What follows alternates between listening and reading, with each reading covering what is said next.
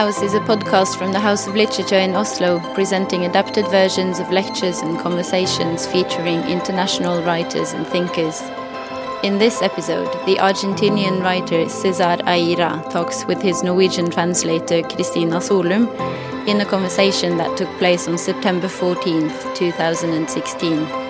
Introduction by Gisle Selnes, Professor of Literature at the University of Bergen.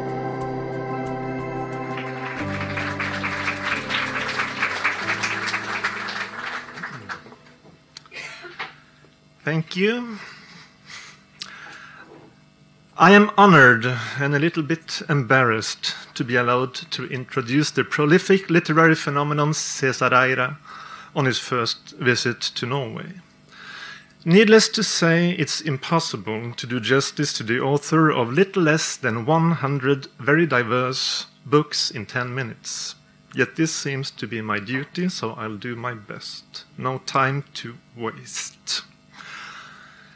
Cesar Aira was born in Coronel Pringles, in the agrarian hinterland of Buenos Aires in 1949. In 1967, he moved to the capital, settling in the unremarkable Flores district, where he still lives and writes.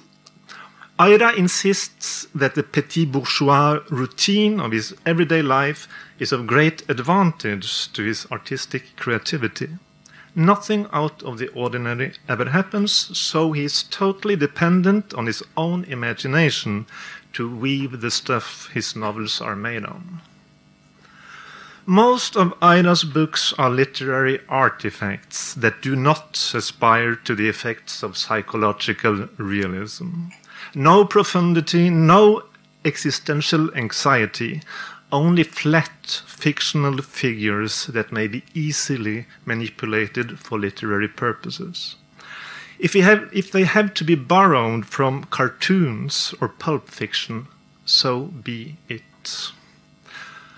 To a contemporary Norwegian audience, familiarized with endless autobiographical novels as a key to literary success, this may sound strange. Yet Aira belongs to a different literary climate, by birth as well as by conviction. As an Argentinian, Jorge Luis Borges is probably Aira's single most important, indeed inevitable, precursor. Yet Aira places Borges in tandem with several representatives of the avant garde and surrealist movements dating all the way back to Uruguayan born Comte de Lautréamont and his haunting Chants de Maldoror. An unlikely combination, to be sure, yet this cross fertilization has yielded Aira's peculiar literary style and the genre he himself refers to as Dadaist fairy tales. Thus, Aira's success and sometimes his notoriety derives, in part, I believe, from his flair for disjunctive influences, from his creative choice of precursors, and his strong misreading of their work. He makes them different they make him new. Aira is decidedly post boom, even a post post boom writer. He does not subscribe to the values of so called magic realism. He doesn't even care for the idea of a literary masterpiece, a notion that, according to him, belongs to the 19th century. The work of art per se is a thing of the past. What matters today is the concept behind it, the procedures surrounding it, the script to which the work owes its existence. Cesar Aira's own procedure is the fuga hacia adelante, the flight forward.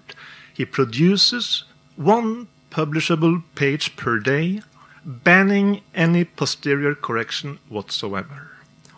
Thus, every Aira book is quite literally an experiment, conducted in order to see whether his idea for a novel is sustainable or not.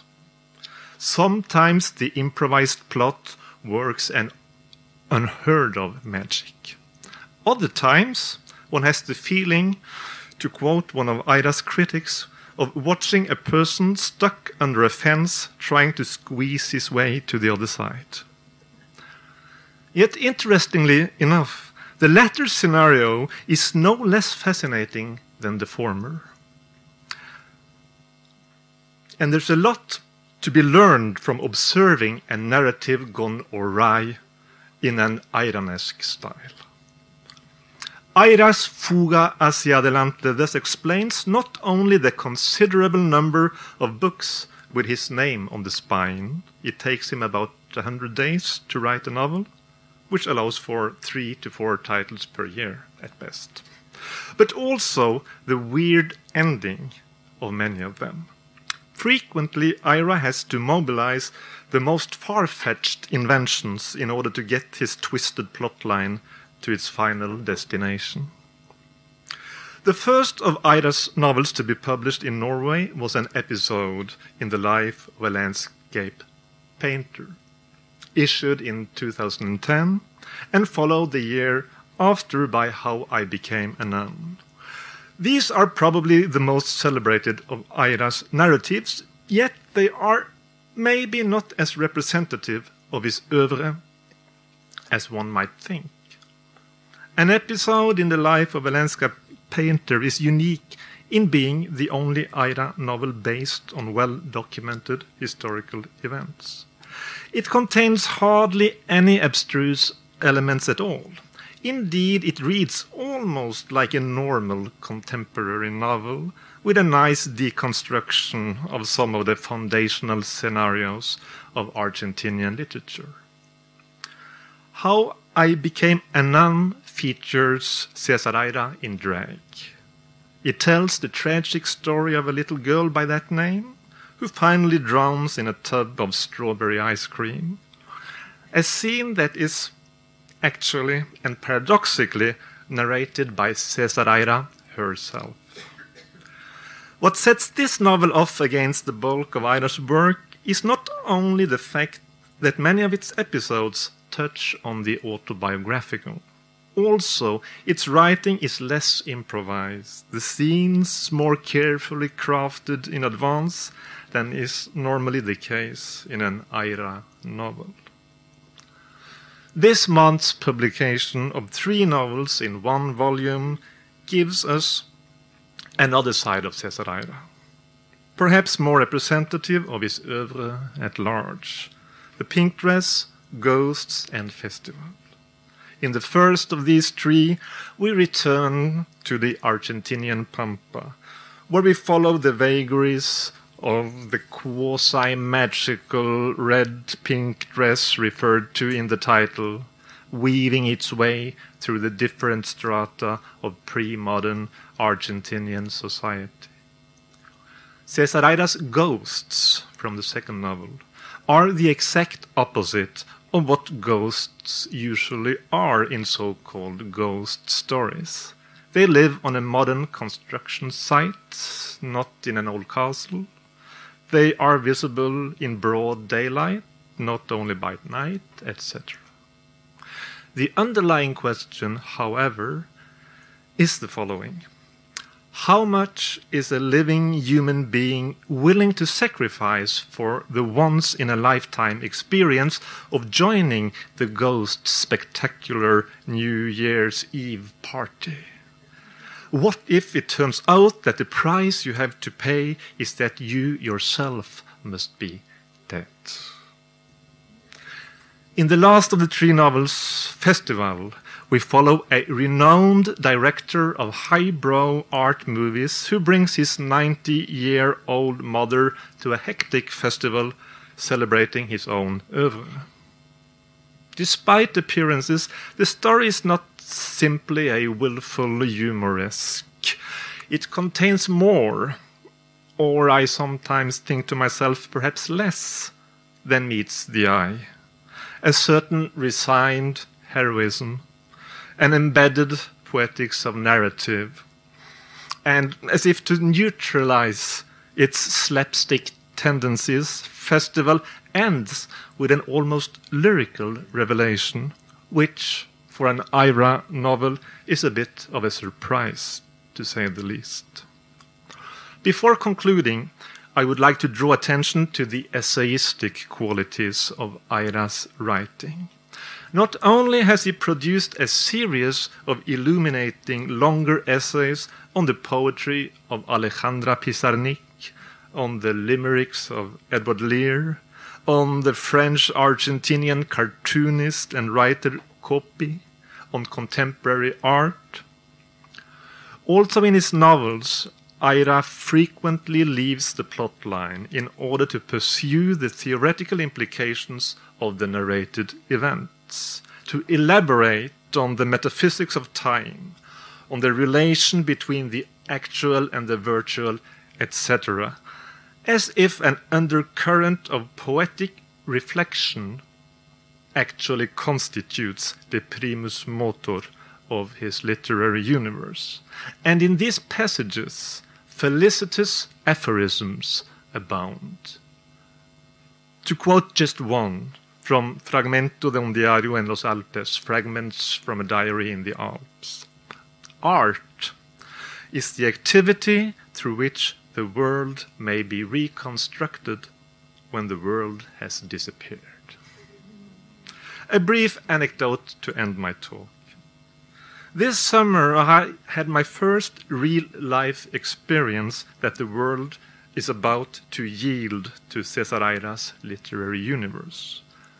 As you may remember, during the Euro 2016 final, the game, soccer game, was interrupted by a huge swarm of insects, moths, attracted by the immense spotlights used to illuminate the pitch viral photos of the dramatic moment when an injured Cristiano Ronaldo had to be substituted showed one of these intruding insects posing seemingly innocently on Ronaldo's right eyebrow.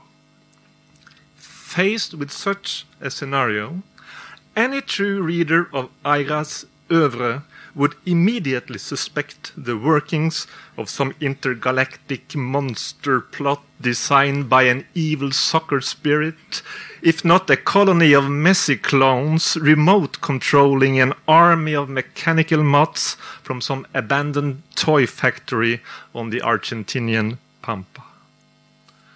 I take this episode and my spontaneous reaction to it as proof that Cesar Aira's fiction has actually changed the way we, some of us at least, perceive the world. My time is up, and it's a great pleasure to yield the floor to El Milagroso Dr. Aira in conversation with Cristina Solum. Thank you again.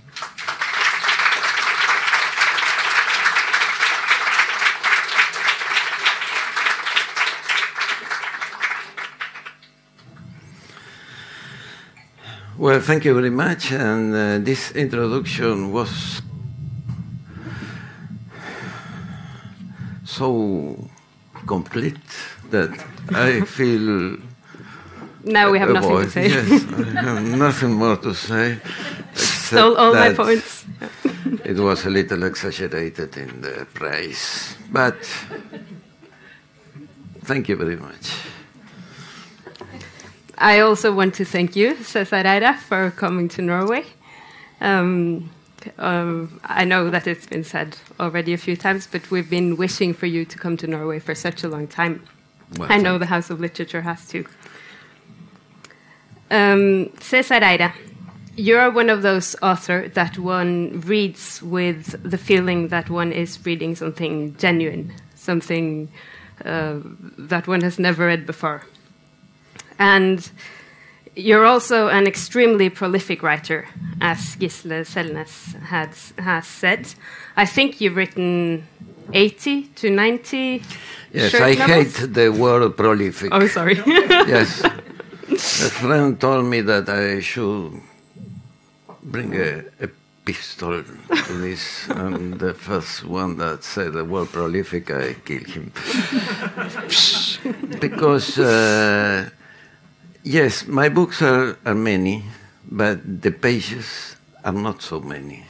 Because I have published books of 30 pages, 20 pages, of 9 pages. And these are no, no books, are plaquettes but they figure in the bibliography and the people count and oh, 100, but 100, no. All my complete works will enter in three novels of Stephen King. in any case, all those uh, different. Uh, I have not read all the different stories, but I, um, whenever I read a new one, um, I get the impression that I, I never read the same story again. Yes. Because there is always a different world and different characters, although maybe there are some common themes, but. Yes, that, this may come from insatisfaction. I never wrote something that I found really well done. And so I say, I have to I have to do something different to see if I come to to something really good. But yes, I the only books of mine that I feel rather satisfied are the most how can I say, the most literary one, the, the ones that the only merit that they have is the literary met- merit, not the sentimental or the etc. and the ones that looks more like a fairy tale, that I that the ones that are just the pure fable, the pure history. The, yes. Those are the most that you appreciate the most. Yes. Yes. Yes. In the introduction, the professor told about a, a definition that I have done of my books as Dadaist fairy tales, but now I have one better. They are literary toys for adults. yes, toys because the idea is the playfulness, the pleasure of, of reading and the pleasure of mirrored by the pleasure of reading. And they are literary. How, how do you get the ideas for so many different stories? Well, I need first an idea that is enough bizarre, enough paradoxical, enough, uh, I don't know. For example, I think, uh, what can I say, uh, a staircase that when you mount, you descend. How can that be? So, this kind of paradoxical things may the the first the, the first moment mm-hmm. to begin. And then I go. Uh, how can I say desarrollo esa idea? You I develop the idea. Develop this idea. But this idea is completely developed in five or six or ten pages, and then I need something more. Yeah. And this something more to go on must be something of myself, something personal. So I need these two things the irrational logic, the paradoxical, and the personal. And there must be an equilibrium. No, not so much of the paradox because that would be something like a crossword, something without human interest, but not so much human interest because that will go to the sentimental, to the pathetic, to the autobiographic. So it must be the two things. In balance. In balance, yes. I have, when I speak in English, I have a tendency to use the Latin word. If I have balance and equilibrium. Equilibrium. yes. When I have wet and humidity, I use humidity. Norwegians tend to do the opposite. Yes. um, um, and I was thinking also about the the writing. But uh, oh, when I was in in New York in a broadcast in the radio, I said this thing of humidity and wet, and the man of the radio said, "Yes, but when you are in the shower, you have not humidity, you have wet." yes, there is a difference between the Germanic and the Latinic. Yeah. um, I'm very curious about asking uh, you about this way that you have of writing that Gisle Selnes also mentioned. It's very famous, this flight forward, uh, fuga hacia adelante. Yes.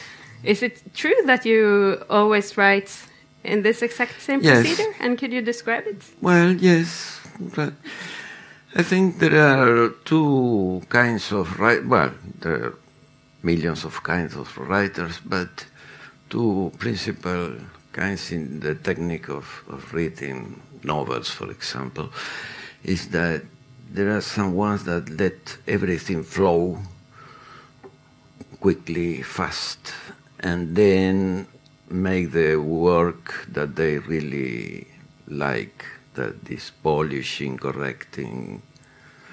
And there are the other, like me, the other kind that we wrote, we write as if we will die tonight. So the best we can.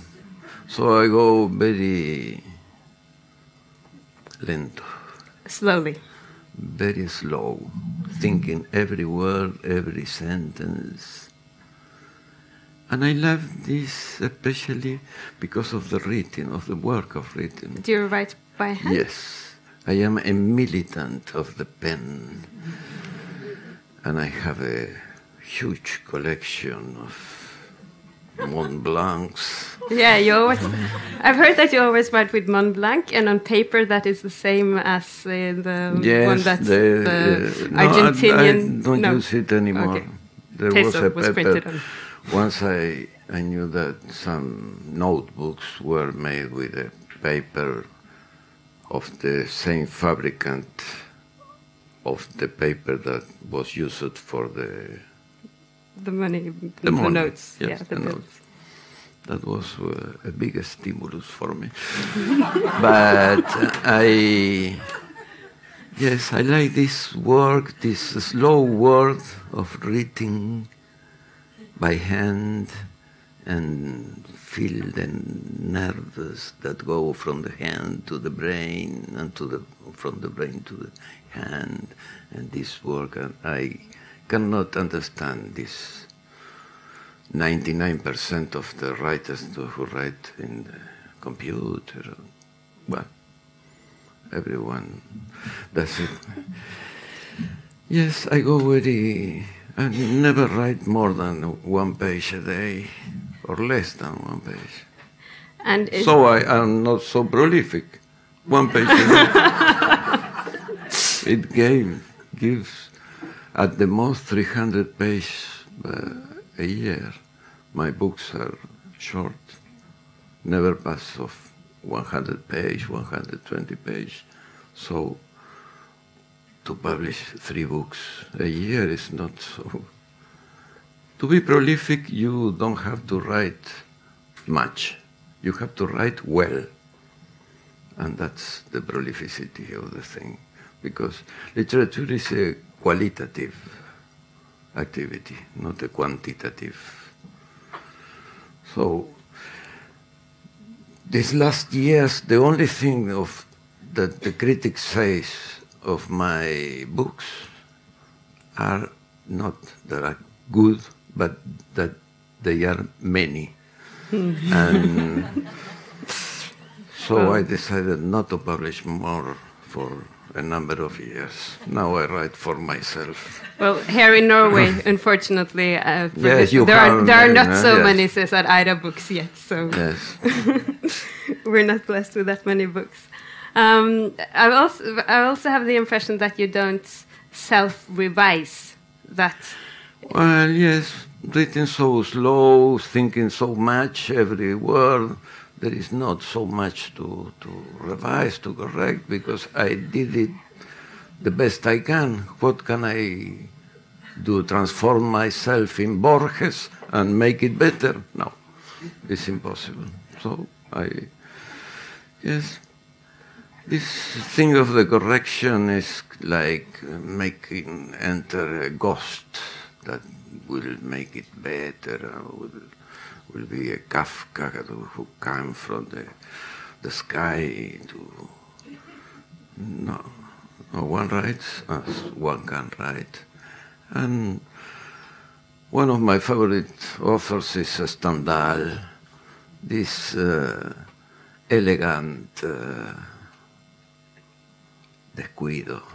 Um, um, carefreeness. Yes, the what the Italians call sprezzatura, the Nonchalance. nonchalance. yes, I love this. Yes. Literature has not so much importance. It's not a nuclear plant. so if it is not so well, well, what, is importance? Now I will stick a little bit more to this idea of the flight forward, your, the, your way of writing. Um, I'm also under the impression that a part of the philosophy is that you have to correct me if this is wrongly represented, but once you've written one thing, it's like the card is played. So what comes afterwards, you have to adjust to what was already written. Eh, No, not so much. Not so much. No, but there is a thing I discovered once, and it's a literary toy for me. That um, when you write a novel, you can have a, a character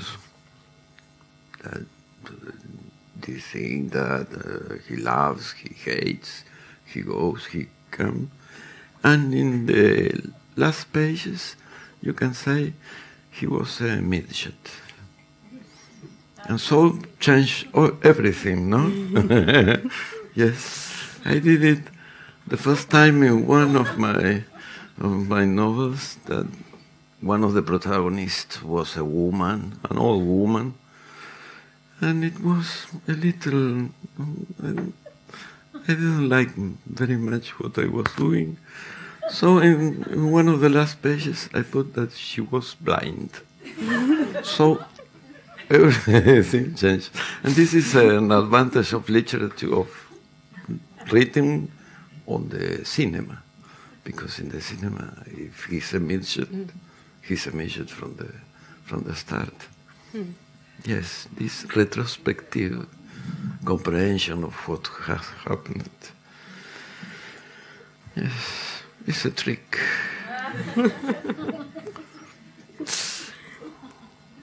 Um, as uh, as we've already heard, I had planned this. So, um, you also have um, very different um, literary influences. Gisle mentioned uh, French symbolism, uh, Lautréamont, and Yes. uh, Borges. Yes, and uh, the classics. And at the same times at the same time at least in your books we find very many references to popular literature. Yes, um, cartoons or, or and uh, yeah Copi was already mentioned. Um, but also a, a lot of characters looking at soap operas Yes. Um, can you tell us a little bit about what you read Yes, and how it I influences? Well, I'm very highbrow and lowbrow, but nothing of middlebrow. Nothing in between. Yes.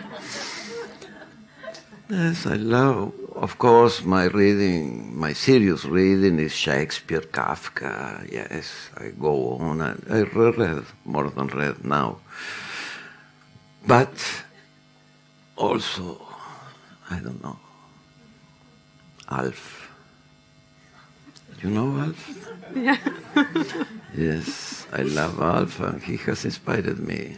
Many of what I have written, and these cartoons, bizarres of Ren and Stimpy, and uh, yes, Superman, the little Lulu.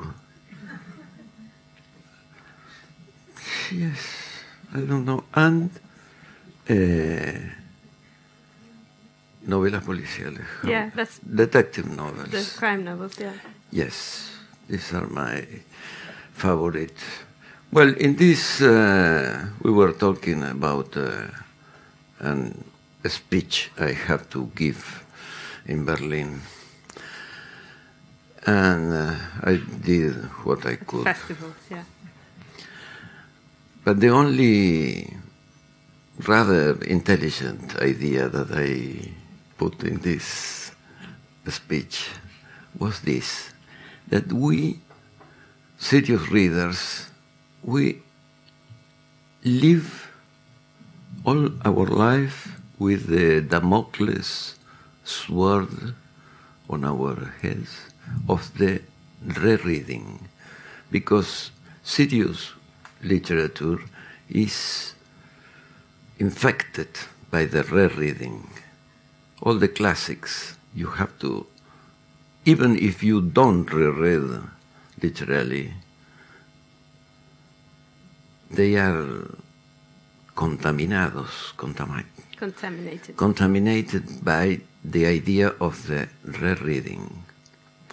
So, when we come to certain age in our reading life, we go to the detective novel. That is, by essence, the novel that you don't reread because you already know who killed the, the victim, no? So this is for so many serious readers of classics that in his all years pass to the detective novel, I think this is the the idea, no? To liberate oneself of the rereading thing. To liberate yourself from the rereading. um, I read all the time the, the good old detective novels of the golden age of the 40s and 30s in England. Margery Allingham, Edmund Crispin, John Dickson Carr, Dorothy Sayers.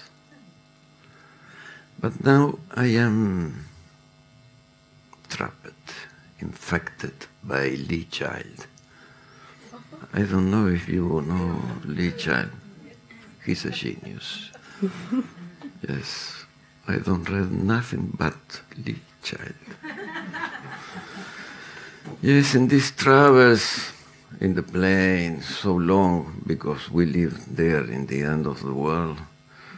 So these 13 hours in the plane, uh, 500 pages of Lee Child is perfect. but I read one, I read two. And so I said, no, no, no, I have to stop. And I bought, and I began to read the Walter Benjamin book. But I go on reading Lee Child. and you use this in your writing? The? Do you use this, these readings in your writing a lot? No. No. No, because the detective novel is just the opposite of what I do, no? Detective novel is not improvised.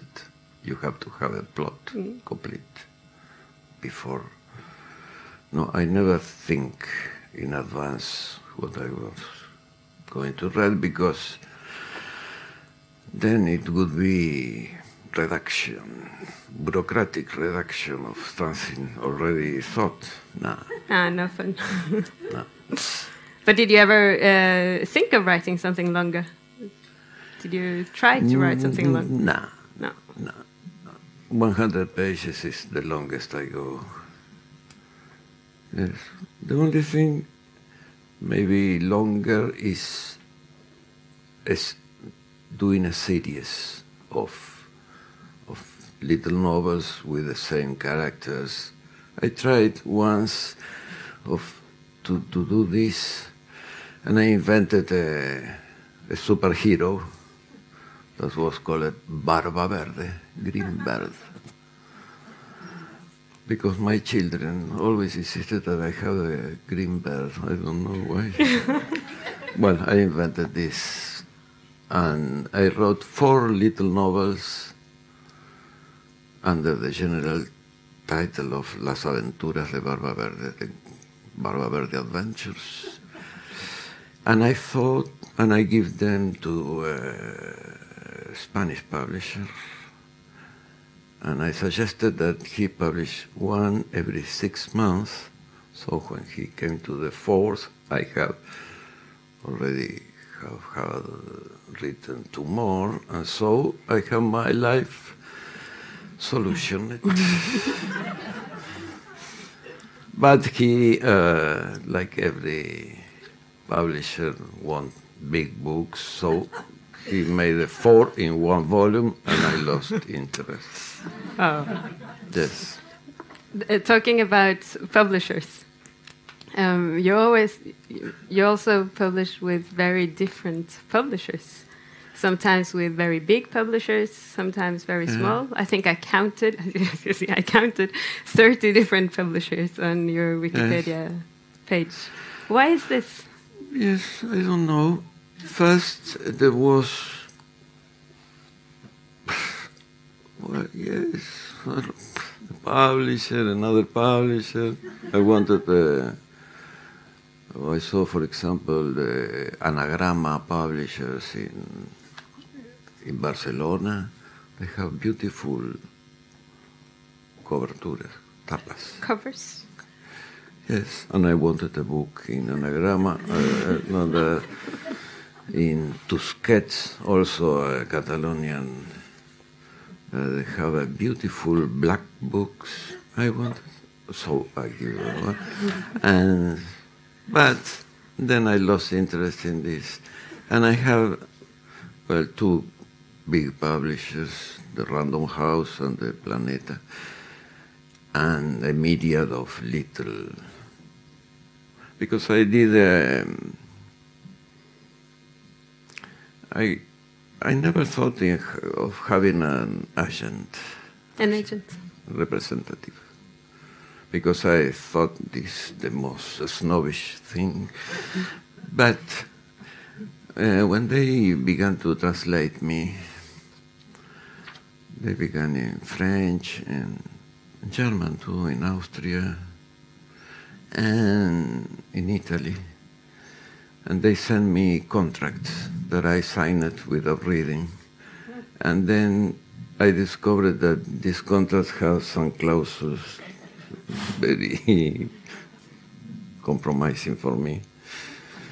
Uh, so, well, appeared an agent, a German agent, a German very active and uh, that went to Buenos Aires and we made an agreement that he, for he was the world,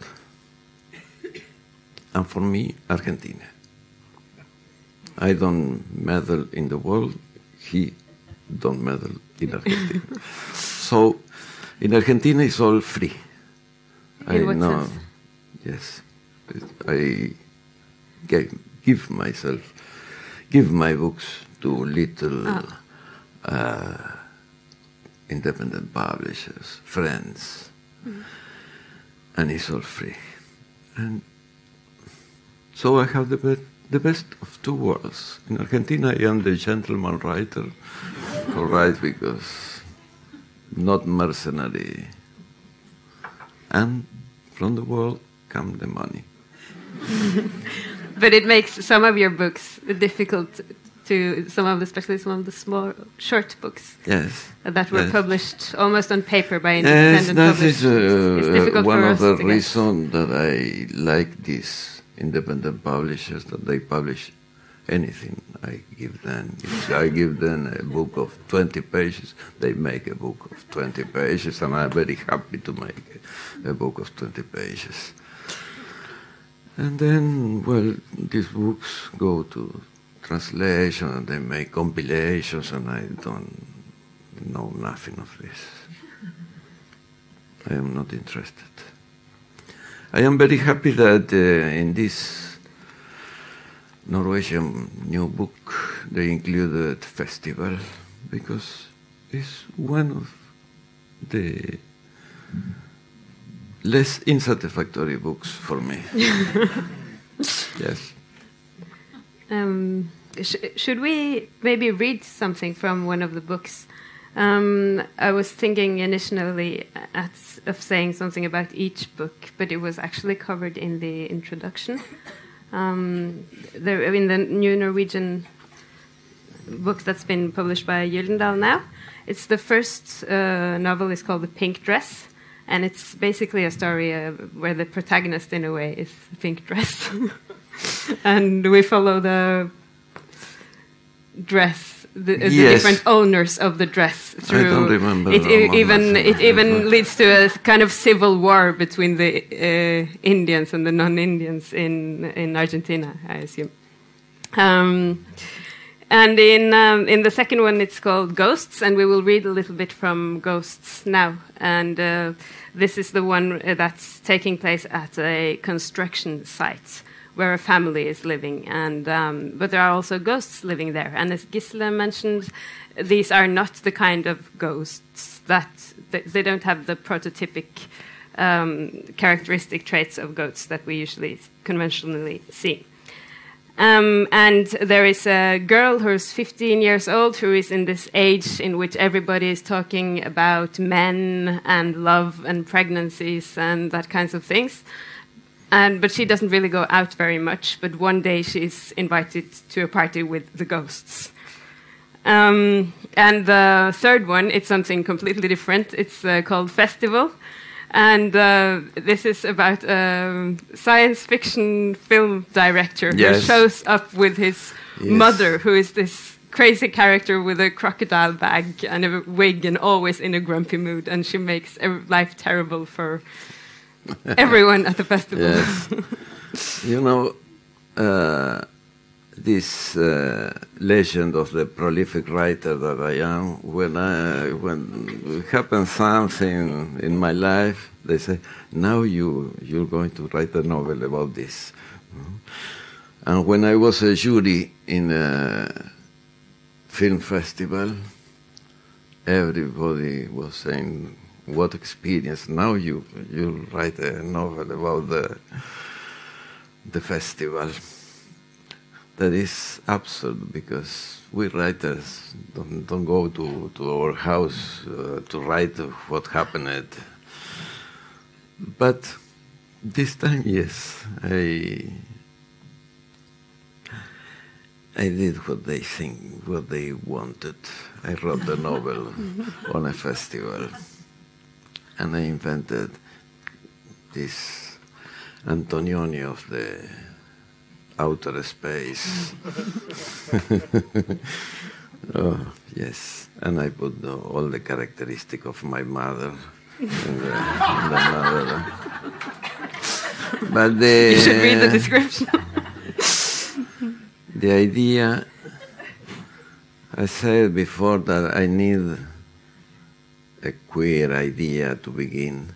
And the idea here was um, in these uh, movies, maybe you have seen that there is a plague or an attack of uh, extraterrestrials and all the humanity die except for example, who has mustache. There's the, something, some little thing that give immunity. Huh? And so I thought uh, maybe it comes a catastrophe, uh, apocalyptic, and the only people who survive is that people that has his mother near. no? so when they invite this, uh, well, that is the theory of this Antonioni of the outer space, this film director that is German or Belgian, Belgian yeah. Belgian, Belgian. Belgian. yes. Uh, when they invite him to this uh, festival that happens in a, in a kind of Buenos Aires surrounded by mountains, uh, he go with his mother in case there is uh, an, an alien invasion. if usually, even if his mother is the most insupportable character in the world. And she hates being there, and yes, he course. hates having her there. Yeah. um, should we read a little bit from uh, Ghosts? You can read in, in Spanish, and I will read afterwards in um, in Norwegian. And after that, we will open for some questions. So if you want to think of some questions that you might have, Yes. Who begins? you begin. Um, it's marked with green. Okay. Well, it's the. You have to remember to just add the ghosts. Oh, yes. uh, and thank you again because you understood exactly what the. Everything in, in the life you have to pay. But how much? If it's if you have to pay with your own life, which is the price that merits some sacrifice? This. Well, I read in Spanish. Subió por la escalera y volvió al contrafrente, donde presentía que se reunían en mayor cantidad. En efecto, un grupo grande de fantasmas la esperaba, o parecía esperarla, junto al borde, pero del lado del aire, bañados en la última luz, sobre el fondo del aire intenso del fin del día. Dentro de ese aire de visibilidad oscura la esperaban a ella, porque uno de ellos pronunció su nombre. ¿Qué? preguntó la patria deteniéndose a unos tres metros. ¿No querrías asistir a nuestra fiesta esta noche? Si me invitan, eso estamos haciendo. Un silencio. La patria trataba de entender lo que le habían dicho. Al fin preguntó, ¿por qué a mí? Era una fatalidad que preguntara eso, no lo respondieron. Bien pensado, no podían hacerlo. Lo dejaron a su criterio. Hubo un silencio que se prolongó algo más que el otro. ¿Y? Lo estoy pensando. Ah. Parecía haber una cierta ironía en los fantasmas. En ese momento retrocedieron sin hacer ningún movimiento, otra vez como visiones afectadas por un diferencial de distancias pero retrocedieron de todos modos y el espectáculo que le brindaron entonces a la ingenua exploradora no pudo ser más extraordinario. Una especie de hélice de luz los bañó como al descuido, los envolvió en un amarillo invisible. El polvillo se había vuelto apenas una insinuación, una pelusa. La patria sintió que se le apretaba el corazón ante esos hombres. De hecho, fue como si viera hombres por primera vez. Deténgase, gritaba su alma, no se vayan nunca. Quería verlos así por toda la eternidad, aunque la eternidad durase un instante, y sobre todo si duraba un instante. No concebía la eternidad de otra forma. Ven, eternidad, ven y sé el instante de mi vida, exclamaba para sí misma. Claro que tendrás que estar muerta, dijo uno de ellos. Eso no tiene ninguna importancia, respondió de inmediato, apasionadamente.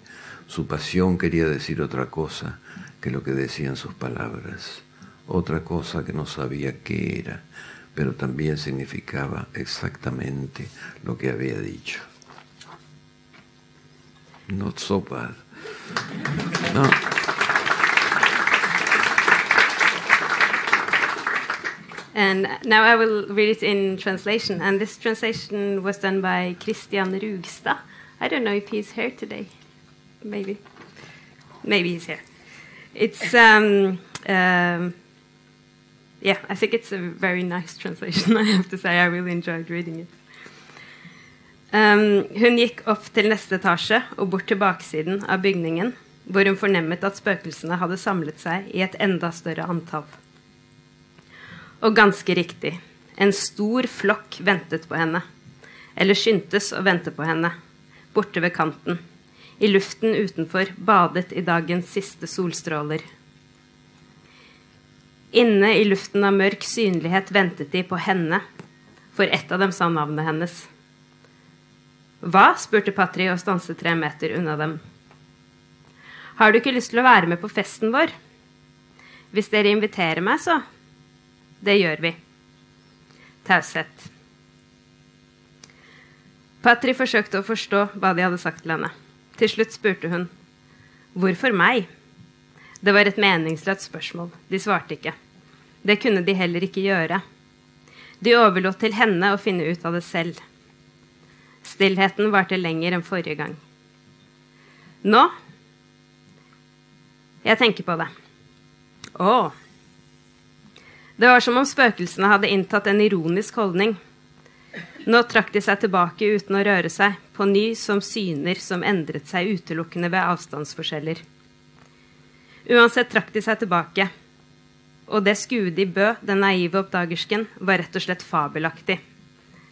Det var som om en spiral av lys innhyllet dem i en usynlig gul glans. Kalkstøvet var nå bare en antydning, et lag av dun. Synet av disse mennene fikk det seg til å knyte seg i brystet på Patri. Det var som om hun så menn for første gang. Stans, skrek sjelen hennes, dere må ikke dra deres vei. Hun ville se dem slik i all evighet, selv om evigheten bare varte et øyeblikk.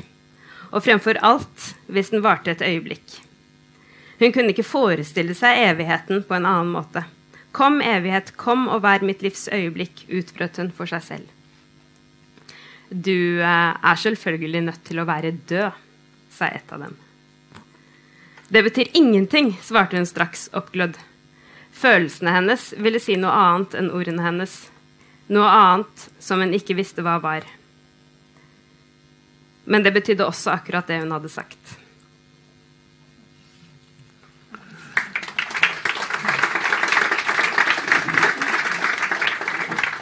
So this is the moment in which the um, the girl is invited to the party with the uh, ghosts, and um, she's told that she has to be dead if she wants to go to the party.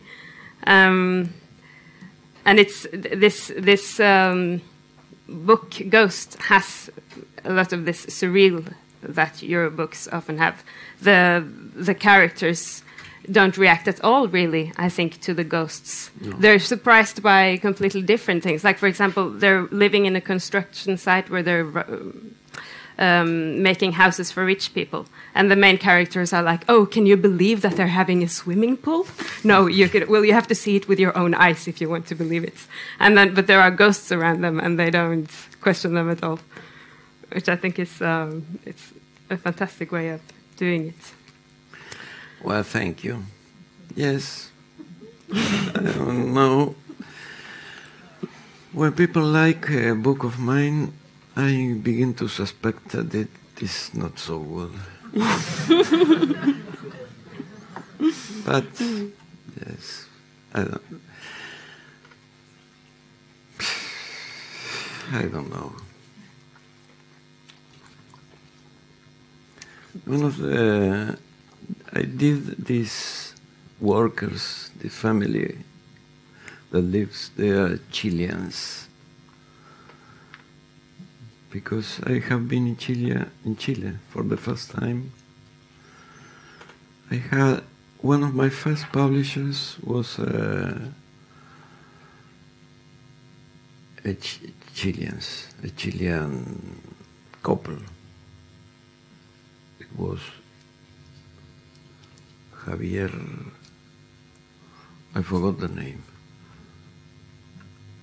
Well, yes, it was a couple of Chileans of very high society Chilean.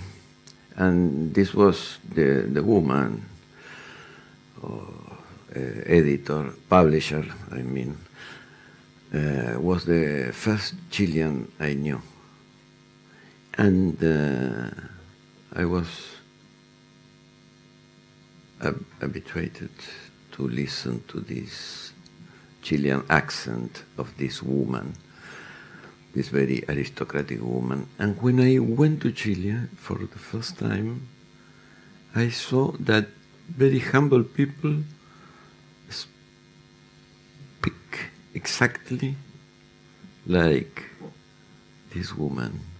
Chile is one of the only countries in the world that all the social classes speak w- with the with the same Accent. accent. Oh, Yes. interesting. So I wanted to to make a, an homage to the Chileans' accent with these Chilean people. And now when I read this this fragment, I remembered that all the discussions between the women of this family are about how to find un hombre de verdad. Yeah, an Chilean man. a true man, a real man. That is the most rare and exceptional thing in the world.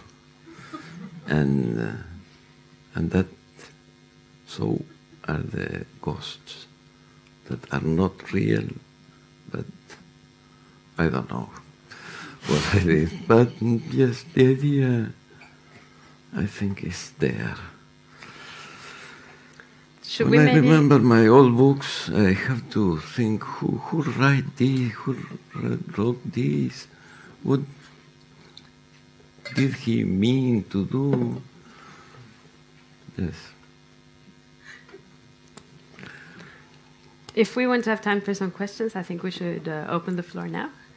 Um, I see somebody in the corner. Just wait for the microphone. Hello. In 1997, you wrote in the magazine El Porteño that uh, Juan José Saer uh, broke the mold of the Latin American writers because uh, after writing each book, he will come up with a better book one. So I suppose you were being ironical towards Saer, but I wonder uh, if you how do you how do you feel yourself about what you said about him, and uh, if you believe that there is a, a mold for Latin American writers of what is expected for them to provide literally. Oh, I don't. It's my universal answer. I don't know. Uh, no, no. I believe in the in the difference in the individuality of writers. So taking models, all the thing. No, and even Saer was a good friend for a time. He was a a good writer, but he was very jealous. And when I wrote this article, uh, he said that it was the best thing uh, written uh, on him. He make a great friend with me in Paris, and but when I began to have readers, so Saer didn't like that at all for Saer, but he was a, a good friend. And no, I, I don't know. I don't know even if Latin American is a word that signifies something because there are so many differences uh, between our countries, the history.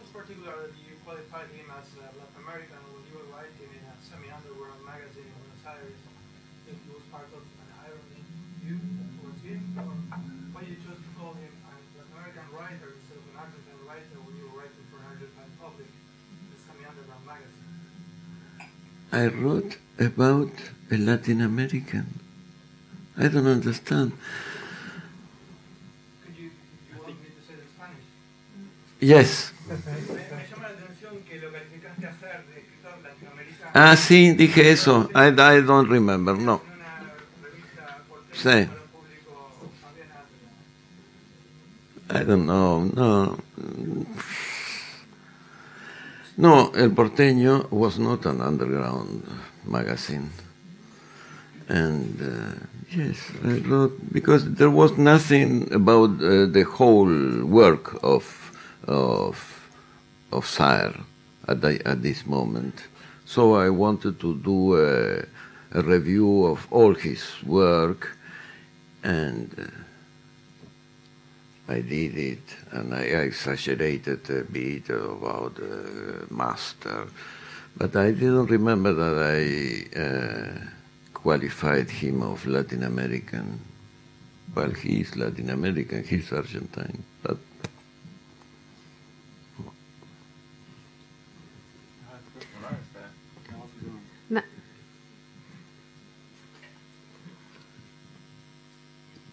Thank you, and excuse me for mentioning somebody else, but you were so very much in love with the writer with a strange name that we're so curious to to know who, who was he.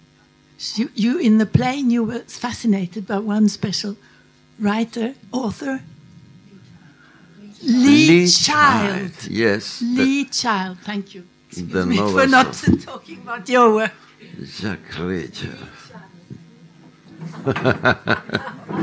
yes, but I know. No lo estoy recomendando especialmente.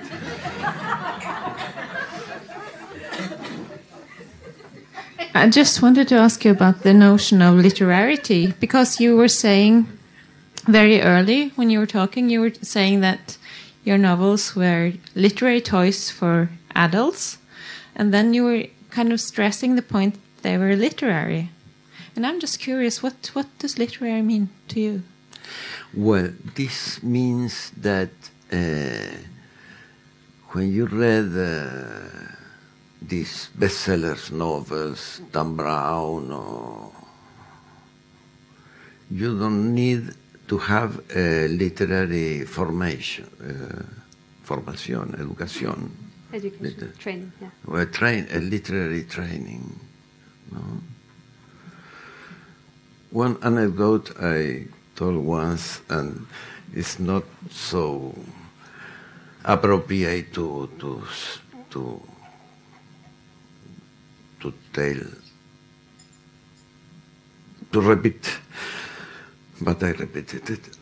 Uh, once I was walking in my neighborhood in Flores, and came a man that I didn't know, and he, when he passed, he said, "Hello, Aira." And I looked at him, asking me who who is, where uh, I have known him, and he said, "You you don't know me. I am a reader, a humble reader." And then I begin to think, he's not so humble if he read me. He's luxury reader. Humble reader is a reader of Tom Brown or the reader of these bestsellers. But to read to me, even if I am not a great writer, I am not a Kafka, but I am literary, so you have to have made all a way, a journey through literature to appreciate what I do. No? That is the literary thing of the literary toys, I think. Are there any questions? Sorry, you have one more? Yeah. Yeah. Would you prefer Johnny Carter over Cecil Taylor, or Microphone, yes. Can you repeat it in the microphone? Which one is of your best preference, Johnny Carter or Cecil Taylor? No, Cecil Taylor, of course. No doubt. Yes. Yes, I love Cecil Taylor from almost my childhood because of my snobbish character. When I listened for the first time this piano crazy, this uh, storm of notes, I, I found this is my thing. And yes, I have listened to him all my life, and last year I have the honor of kiss his hand. Yes, it was a great moment of my life.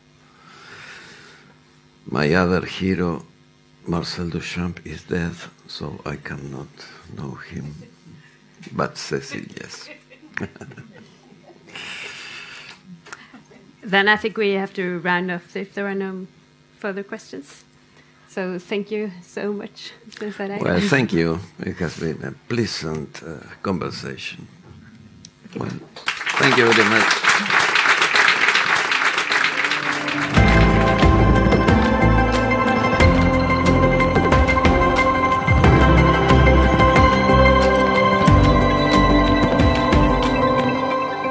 You have been listening to Lit House, the English language podcast from the House of Literature in Oslo, Litteraturhuset. Music by Apotek.